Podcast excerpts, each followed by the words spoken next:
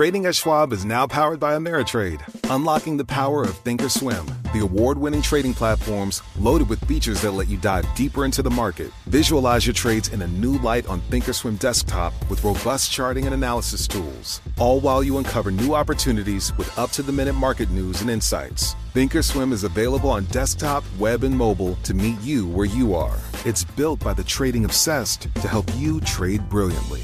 Learn more at schwab.com/trading. The less your business spends, the more margin you keep. But today, everything costs more. So smart businesses are graduating to NetSuite by Oracle. NetSuite is the number one cloud financial system, bringing accounting, financial management, inventory, HR into one proven platform, helping you reduce IT costs, maintenance costs, and manual errors. Over 37,000 companies have already made the move to NetSuite. Now through April 15th, NetSuite is offering a one-of-a-kind flexible financing program. Head to netsuite.com slash earnings right now. netsuite.com slash earnings.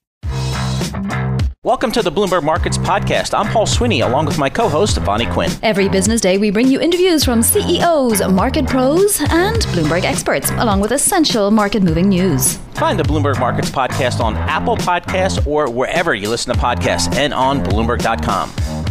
A very interesting survey out from the conference board. 900 CEOs worldwide asked about their biggest worries for 2021. I'd say it made for some ve- some very nice light reading right before bedtime. Well, he had to read it. Ataman Yildirim is Director of Economics and Global Research Chair at the conference board. Ataman, tell us about the nightmares that were in this survey. Uh, good morning. Uh, thanks for having me on the program. Uh, yes, I, am not sure it's quite uh, you know nighttime reading because you know we were asking about what keeps CEOs up at night, um, and uh, you know globally, you know what's the, the the top of the list is really the COVID-19 pandemic and uh, the vaccines availability and distribution. Um, and uh, that's uh, much more important than other uh, business concerns and business challenges. Um, they're also uh, really looking at recession risk uh, among the top three as a worry about the coming year. So that suggests that CEOs don't think that the economy is out of the woods yet. All right, Ataman, how about the, the new administration, the Biden administration, that obviously manifests a whole uh, change in a, a, way a lot of these corporations will be operating over the next four years. How did they frame that out? So, um, you know, we uh, fielded the survey after the uh, elections in November just to make sure that we could kind of get the, the pulse of what uh, business leaders are thinking about it. Uh, especially in the U.S., uh, CEOs uh, are worried about the outlook for taxes and regulation. and much less about global trade diversions or dis- disruptions, and, and also less about geopolitics. Um, so I think they'll be looking at the business environment and how it might be affected by uh, changes in corporate taxes, in the outlook for regulations. But I think uh, generally um, uh, clarity uh, and uh, consistency and more certainty about the environment is going to be welcome. And Ataman, just give us an idea of who these 900 CEOs are. Obviously, you don't have to mention companies, but are we talking about the the, the, the S&P 500, or is there a good selection from across the market cap ranges? Yeah, uh, it is a global survey, uh, and there is a mix of uh, large cap and um, uh, smaller companies. Uh, there, there, really is kind of a wide range, uh, but you know, a lot of the Fortune 500 are going to be represented there. Well, and so, just to follow on that, then, you know, did the smaller companies worry about other things than the bigger companies? So, would they have been more worried, for example, about demand coming back? Uh, there is uh, a lot of concern about uh, changing consumer uh, behaviors as well as about uh, global demand, consumer demand, um, especially for China and Japan, which I think are more dependent on global demand. the recession worries were a higher rank. Uh, so I think uh, there is still concern about that. Uh, there's uh, uh, more um, time will be devoted to understanding how consumer demand and consumer behaviors are going to be changing as a result of what we're going through with the pandemic. So, Ataman, how about returning to work? That's on the minds, I would certainly of employees. Mm-hmm. How about the what are the the CEOs and, and the C-suite? How are they thinking about getting people back to work in a post COVID world? Yeah, especially for the U.S. CEOs, uh, there is a desire to bring workers uh, back, um, and they really want to uh, get back to business. But I think there is a recognition that uh, it is going to be a different uh, world uh, coming back um, when when we ask about, you know, are you going to increase your remote workforce or decrease your remote remote workforce, uh, the responses are really neutral. So there's kind of an equilibrium in uh, the the proportion of the uh, workforce that's working remotely, uh, but there is a desire to uh, get back to work and come back to the office. Um, but it'll be it'll be a different uh, environment because at the same time they're really thinking about uh, reducing uh, the office footprint, right? So for commercial uh, real estate, I think we'll also see some differences in terms of the, the size of those offices and maybe the location of those lo- offices. Just a few headlines coming out from Airbus that I think is worth mentioning in this context. Airbus saying that production rates will remain lower for longer and that commercial aircraft, that market will recover by 2023 to 2025. I mean, seriously, Ataman, are we looking at another three to five years before the commercial aircraft market resumes? Well, uh, especially since uh, these CEOs are saying that uh, they're looking at reducing business travel, uh, that seems consistent, uh, and a recovery would take uh, quite a long time, I think, to, to really come back to the previous levels that we've seen. Uh, the general consensus seems to be there'll be there there will be less uh, business travel, um, and it's hard to see, you know, how um, uh, you know uh, tourism or uh, personal travel is leisure travel is going to pick up in the near term. Mm. Well, you know, Paul, just to point out that the United CEO had just said that the turning yeah. point is coming on travel demand. Yeah, it's interesting. I think, as Adnan says, I can see leisure coming back uh, before uh, business. Um, I don't know. As soon as I get my shot the next day, I'm on a plane. I'll tell you that. Ataman Ozyildirim, thank you so much for joining us, Director of Economic Research and Global Research Chair at the Conference Board, uh, giving us the highlights from uh, uh, their survey of global CEOs. And uh, it'll be interesting to see, Vonnie, when you get fully inoculated Will you hop on a plane? Well, uh, you know, no, because I'll clearly be covering for you because you'll be on that plane, Paul. But KLM cutting as many as a thousand jobs just now because yeah, the travel exactly. recovery there is uh, fading. So yeah, exactly.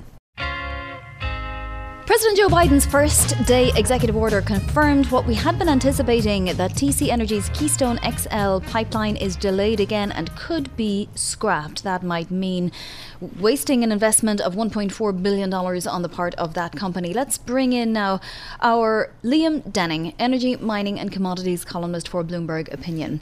Liam, you know, the corporation obviously might lose a lot of money on this particular uh, anticipated investment, but is it a good thing that the XL pipeline doesn't go ahead? Uh, I think the Keystone XL pipeline is just one of those things that was conceived in a very different environment. So it was first proposed back in July of 2008, which uh, you may remember coincided with the all time high in oil prices. You know, back then we were obsessed with uh, peak oil supply. We were worried that oil was running out. Um, and uh, we just live in a, a very different world now. Um, you know, oil supply is abundant, um, particularly right now in the context of uh, the COVID pandemic. Um, we uh, we've seen a, a you know, a huge resurgence in oil production in the U.S. in the intervening 13 years.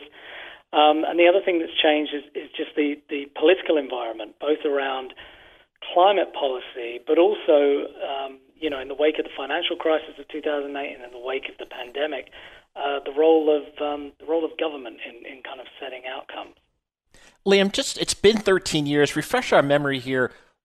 The Keystone XL pipeline, it was taking oil from where to where? So it was an expansion of an existing pipeline network, essentially to take uh, oil from Alberta, mainly from the uh, oil sands uh, up there in Canada, uh, down to refineries and export terminals on the Gulf Coast and also into the Midwest. So it was effectively a, a Canadian um, oil uh, export project. Yeah, and I mean, this isn't the only one, quote unquote, at risk, right? There are other pipelines in the sights of the White House, not all of the most recent ones, but some. Yes, there are there are others certainly um, in the uh, in the White House's sights. Uh, clearly, Keystone was especially vulnerable because um, it needed that uh, permit um, because it's a cross-border pipeline, and also because of the way uh, it had essentially become uh, something in the prerogative of, of the president uh, themselves. So, um, you know, we saw Obama block it, we saw Trump uh, revive it, and now we've seen Biden block it again, all at the stroke of a pen. So, what what does this say about President Biden's energy policy, Liam? What do we really know? What is what's the what are the folks in in the U.S. energy business? What are they thinking about a President Biden administration? Well, we already know that Biden uh, has made um, climate change a, central element of his platform. Um, in some respects, he was he was sort of pushed towards that during the primaries um, by the uh, progressive wing of the party. What was interesting for me about uh, what happened with Keystone is that um, TC Energy, the company that wanted to build it, had been carefully kind of layering on insurance um, by coming to agreements with unions and uh, with First Nations groups. Um, it even it even threw out the possibility of powering the thing with renewable energy. Um, Biden kind of swept that aside. You know, you you might have expected him to at least go through the motions of a of a review process or something to justify getting rid of the of the of, of, the pipeline, but he went for it on day one, literally on day one. And, and what that suggests to me is that uh, his administration will probably err on the side of moving quickly, probably using more executive orders because, uh, you know, the Democrats obviously have a very thin majority in Congress. Um, so, you know, it, it, it, it would appear to portend a, a, an aggressive stance on climate. Yeah, absolutely. I mean, we also, as I say, have other pipelines that are potentially in the sights of the, the, the president. What does it mean for oil supply, though? Because the type of oil that was going to be passed through that pipeline is, is different. The, the Canadian oil is thicker and heavier oil. What would it have been used for? Uh, well, typically, those, those kinds of barrels um, uh, are used to supply uh, what are called distillates, um, so, so diesel being the most obvious one. You know, the, the kind of oil we get from uh, Texan shale, for example, tends to be more geared towards producing gasoline. Uh, what's interesting about the cancellation of Keystone XL at this time is that, in effect, it's not really going to matter that much for Canadian supply because of what we've seen with the industry in general having to scale back its expansion plans because of poor financial performance over the past decade, of uh, the need to conserve cash and pay it out as dividends. Uh, Canadian oil production growth probably wasn't going to be that much anyway over the next uh, over the medium term, and so in some respects, uh, Keystone XL at this point just wasn't really a pipeline that was needed. Liam, what do we know about uh, President Biden's stance towards uh, the shale patch and, and, the, and the fracking industry? Because that's where you know, there's a substantial number of uh, U.S. jobs? Sure. So, um, you know, in theory, uh, he wants to put severe curbs on on fracking. Uh, the, the the key issue, probably in the near term, is whether there will be some sort of uh, ban on new fracking on federal lands. Um, that would be a particular issue for states like New Mexico, um, which, as you may know, is also where his uh, his nominee for Interior is coming from. So that's going to be an interesting one to watch. Um, beyond that, you know, one of the things that caught my eye uh, in the executive orders was this move to um, to reinstate a social cost of, of greenhouse gases uh, in terms of uh, federal review of projects, and in some ways that is going to be like a, uh, a carbon tax, but as kind of a stealth carbon tax um, that's introduced when new projects are, are being considered, uh, and so that could have a big impact on how new projects, um, you know, move from the drawing board uh, into actual investment phase. Liam, we're out of time, but I do want to just mention it with you that Also, Saudi Aramco is causing some controversy today because, according to a review of public filings by Bloomberg Green, it's been underreporting emissions. Of course, because it wants investors to keep investing, but it's been doing this by quite the large fraction. Yeah, that was a great story by my colleagues. Um, you know, the one point I would just make is that this kind of fits a pattern. We saw it most recently uh, with ExxonMobil, which really had to be kind of pushed into uh, even just disclosing uh, its full uh, carbon emissions footprint. And I think what this speaks to is look, the oil industry for decades has been trying to uh, obfuscate this issue, mm. push it onto the back burner. And, uh, you know, we've seen over yep. time the industry has been forced to disclose more, and, and Aramco's behavior, I think, just fits with that. Right. Liam Denning, thank you so much for joining us. We appreciate your thoughts always on the global energy space. He's energy mining and commodities columnist for Bloomberg Opinion. You can reach and read his work and all the other work for Bloomberg Opinion at bloomberg.com slash opinion or OPIN Go on the terminal. Trading at Schwab is now powered by Ameritrade, bringing you an expanding library of education with even more ways to sharpen your trading skills. Access new online courses, insightful webcasts, articles, engaging videos, and more, all curated just for traders.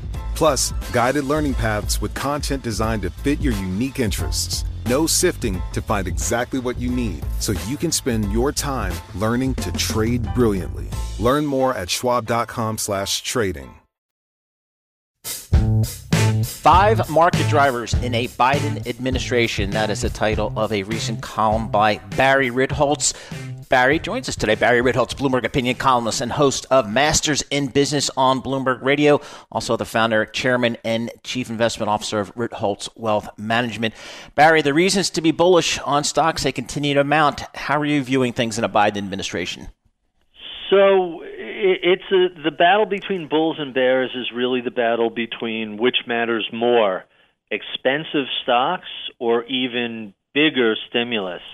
And so far, it looks like stimulus is winning. Yeah, but Barry, we keep hearing about the stimulus, but even Nancy Pelosi said today that it won't, you know, she, she put it in positive terms and said that Democrats would be ready in February. I mean, we're st- why aren't they ready now? Um, you got me. I, I, I looks like the new administration hit the ground running yesterday with a lot of they're checking off a lot of boxes they're freezing a lot of things that the predecessors had done, and they're overturning a bunch of the the more egregious um, policy issues. I, I think they need people to wrap their head around a, a, a 1.9 billion dollar trillion dollar CARES Act three before they introduce the infrastructure bill. I don't know if people remember, but this week is Infrastructure Week, and, uh, as we've heard every year for the past four years.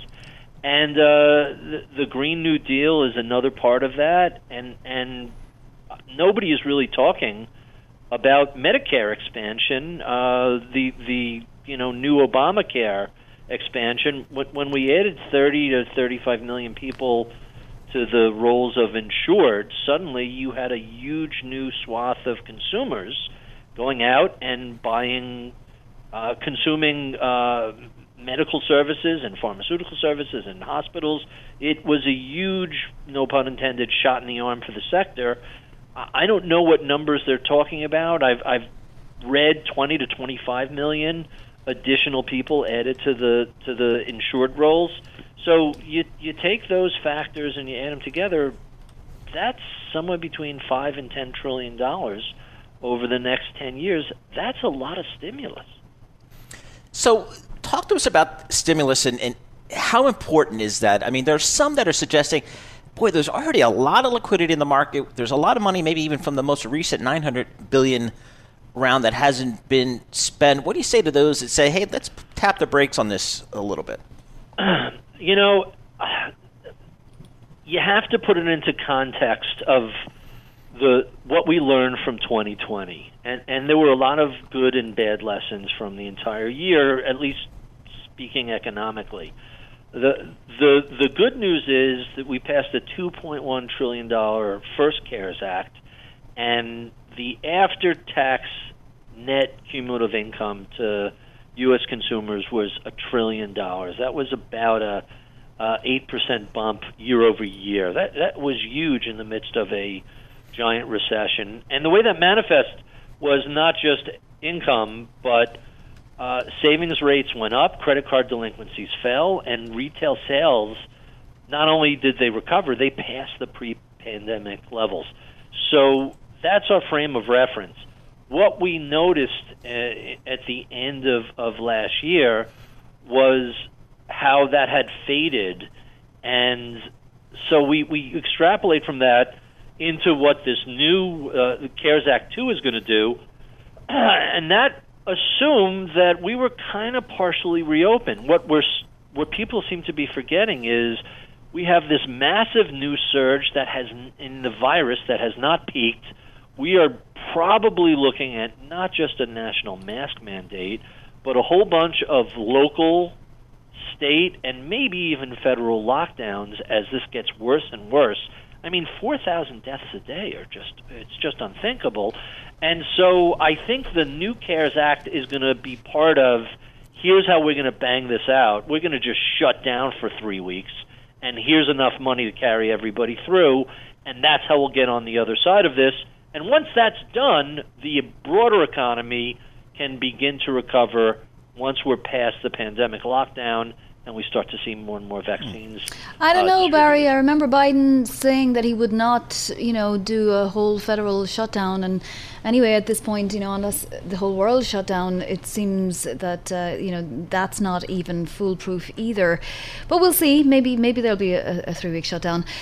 Barry, what, what would you be looking to buy right now with markets at these levels and yet still optimism seemingly out there? So, you know, it depends on how concerned you are about valuation and, and how aggressive or conservative you are. If you're aggressive, go buy everything. But most people aren't. Most people are more moderate. And if you're a little concerned that stocks have gotten a little pricey, well, the the obvious rotation is you you move some of your uh, capital that's in large cap growth and tech and you buy what's inexpensive. And, and what we see as inexpensive today is is really stands out like a sore thumb. The small caps have been are much cheaper than the big caps. Value is at historic levels of cheapness next to growth. They they should be after performing terribly for the past decade. Emerging markets are much cheaper than the U.S. And if we do get the sort of stimulus that this administration is talking about, we're going to see the deficits go up. We're going to see inflation peak up, and we're going to see the yield curve. We've talked about this before. Um, uh, once the yield curve steepens, that means that the money center banks should do better going forward, uh, as well as anything related to, to real estate. So there are a lot of options depending on how conservative uh, you want to be, but selling a little bit of what's done great and buying a little bit of what's done poorly, that sort of rebalancing tends to work over the long haul. Hey, Barry, 20 seconds. Just give us your thoughts on just valuation for the market here. You know, the, the to me the question isn't are stocks pricey because the second half of all bull markets are always pricey. The question is how much of future profit increases is priced into the market already. That's the bottom line. If, if there's room to grow profits, then there's still room for, for stocks to go higher. I'm not sure if it's fully priced in yet. Hmm, interesting. Barry Ritholtz, thank you. Barry, two words, or possibly three. Who's your masters in business this weekend? Uh, this weekend is Andrew Beer of Dynamic Beta Investments. They run an ETF yep. that does Three words. fund replication. Their, their track record. You got it in. Thanks, Barry. Barry Ritholtz, founder of Ritholtz Wealth Management, also Bloomberg Opinion contributor and contributor to our show weekly. Trading at Schwab is now powered by Ameritrade, giving you even more specialized support than ever before, like access to the trade desk, our team of passionate traders ready to tackle anything from the most complex trading questions to a simple strategy gut check. Need assistance? No problem. Get 24 7 professional answers and live help, and access support by phone, email, and in platform chat. That's how Schwab is here for you to help you trade brilliantly. Learn more at schwab.com/slash trading.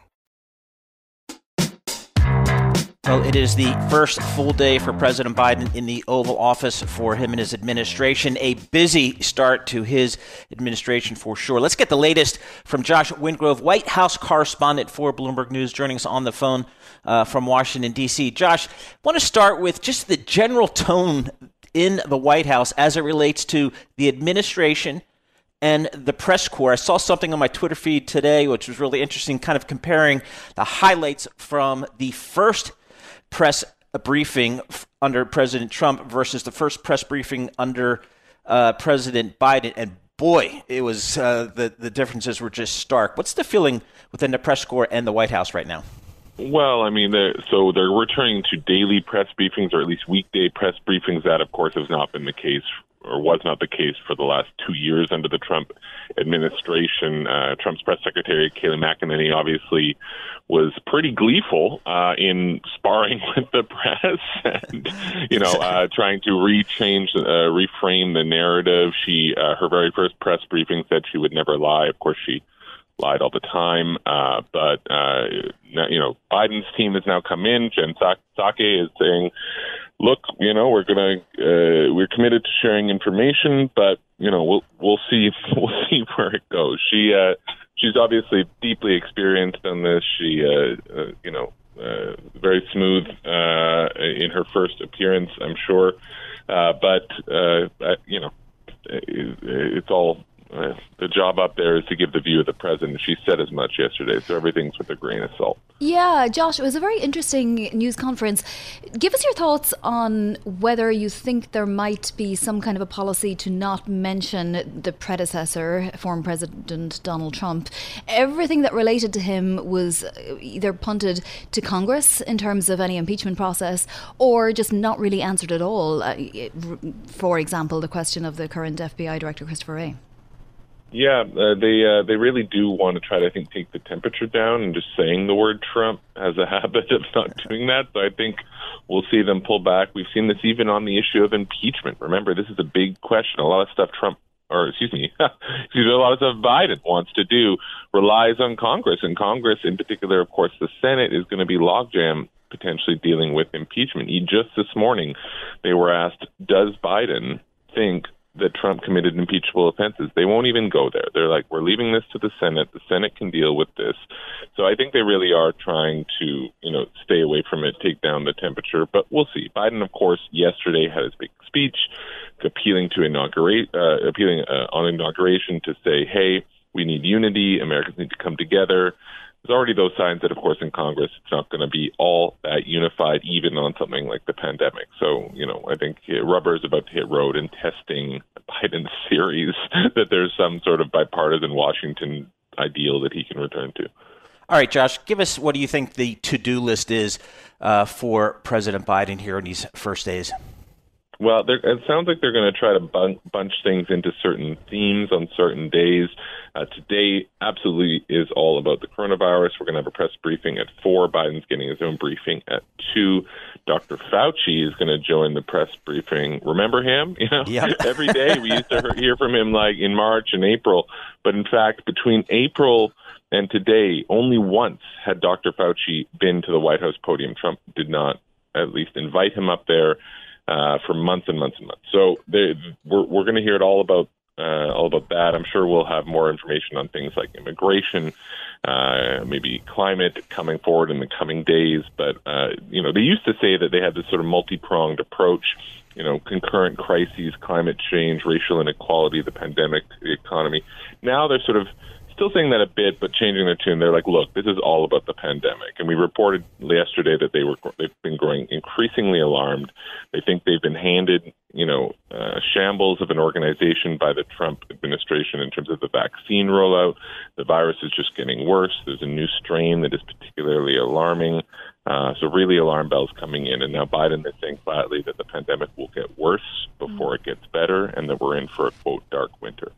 Josh, these executive orders, are they now policy? Uh, I mean, is, is it enough for the president to say that we're back in the WHO and that we're back in the Paris Climate Accord, or, or does, does something need to be enforced? No, he has the power to do that. There's a bit of a mechanic side of it. You know, Paris, for instance, take about a month to take effect.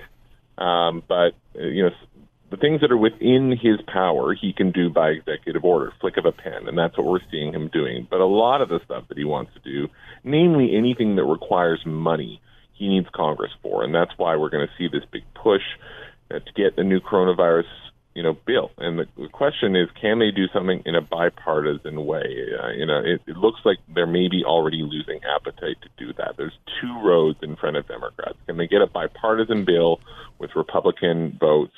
Uh, or you know, can they just ram it through on their own? Uh, they're, they're at least making noises that they would like to do something bipartisan. But of course, the benefit of winning those two Georgia Senate races is that if they have to use a hammer and get things through, they can. So we'll we'll see how that goes. But for now, Biden is trying to do everything he can do unilaterally, but he doesn't have 100% leeway. Uh, I'm sure U.S. presidents would love to have the power that prime ministers of other countries have in terms of unilateral For action. sure. sometimes. Josh, thank you so much. Looking forward to uh, more coverage from you from Washington, D.C. That's Josh Wingrove, our White House correspondent. Thanks for listening to the Bloomberg Markets podcast. You can subscribe and listen to interviews at Apple Podcasts or whatever podcast platform you prefer. I'm Vonnie Quinn. I'm on Twitter at Vonnie Quinn. And I'm Paul Sweeney. I'm on Twitter at PT Sweeney. Before the podcast, you can always catch us worldwide at Bloomberg Radio. To address our new climate reality, the world needs radical solutions. Collaborate for a greener future at the Bloomberg Green Festival, a groundbreaking celebration of the thinkers, doers, and innovators leading the way. From design and culture to technology, science, and entertainment, hear from inspirational speakers and immerse yourself in climate solutions. July 10th through 13th in Seattle. Title sponsor Amazon. Get 20% off using promo code Radio20 at bloomberglive.com/green festival.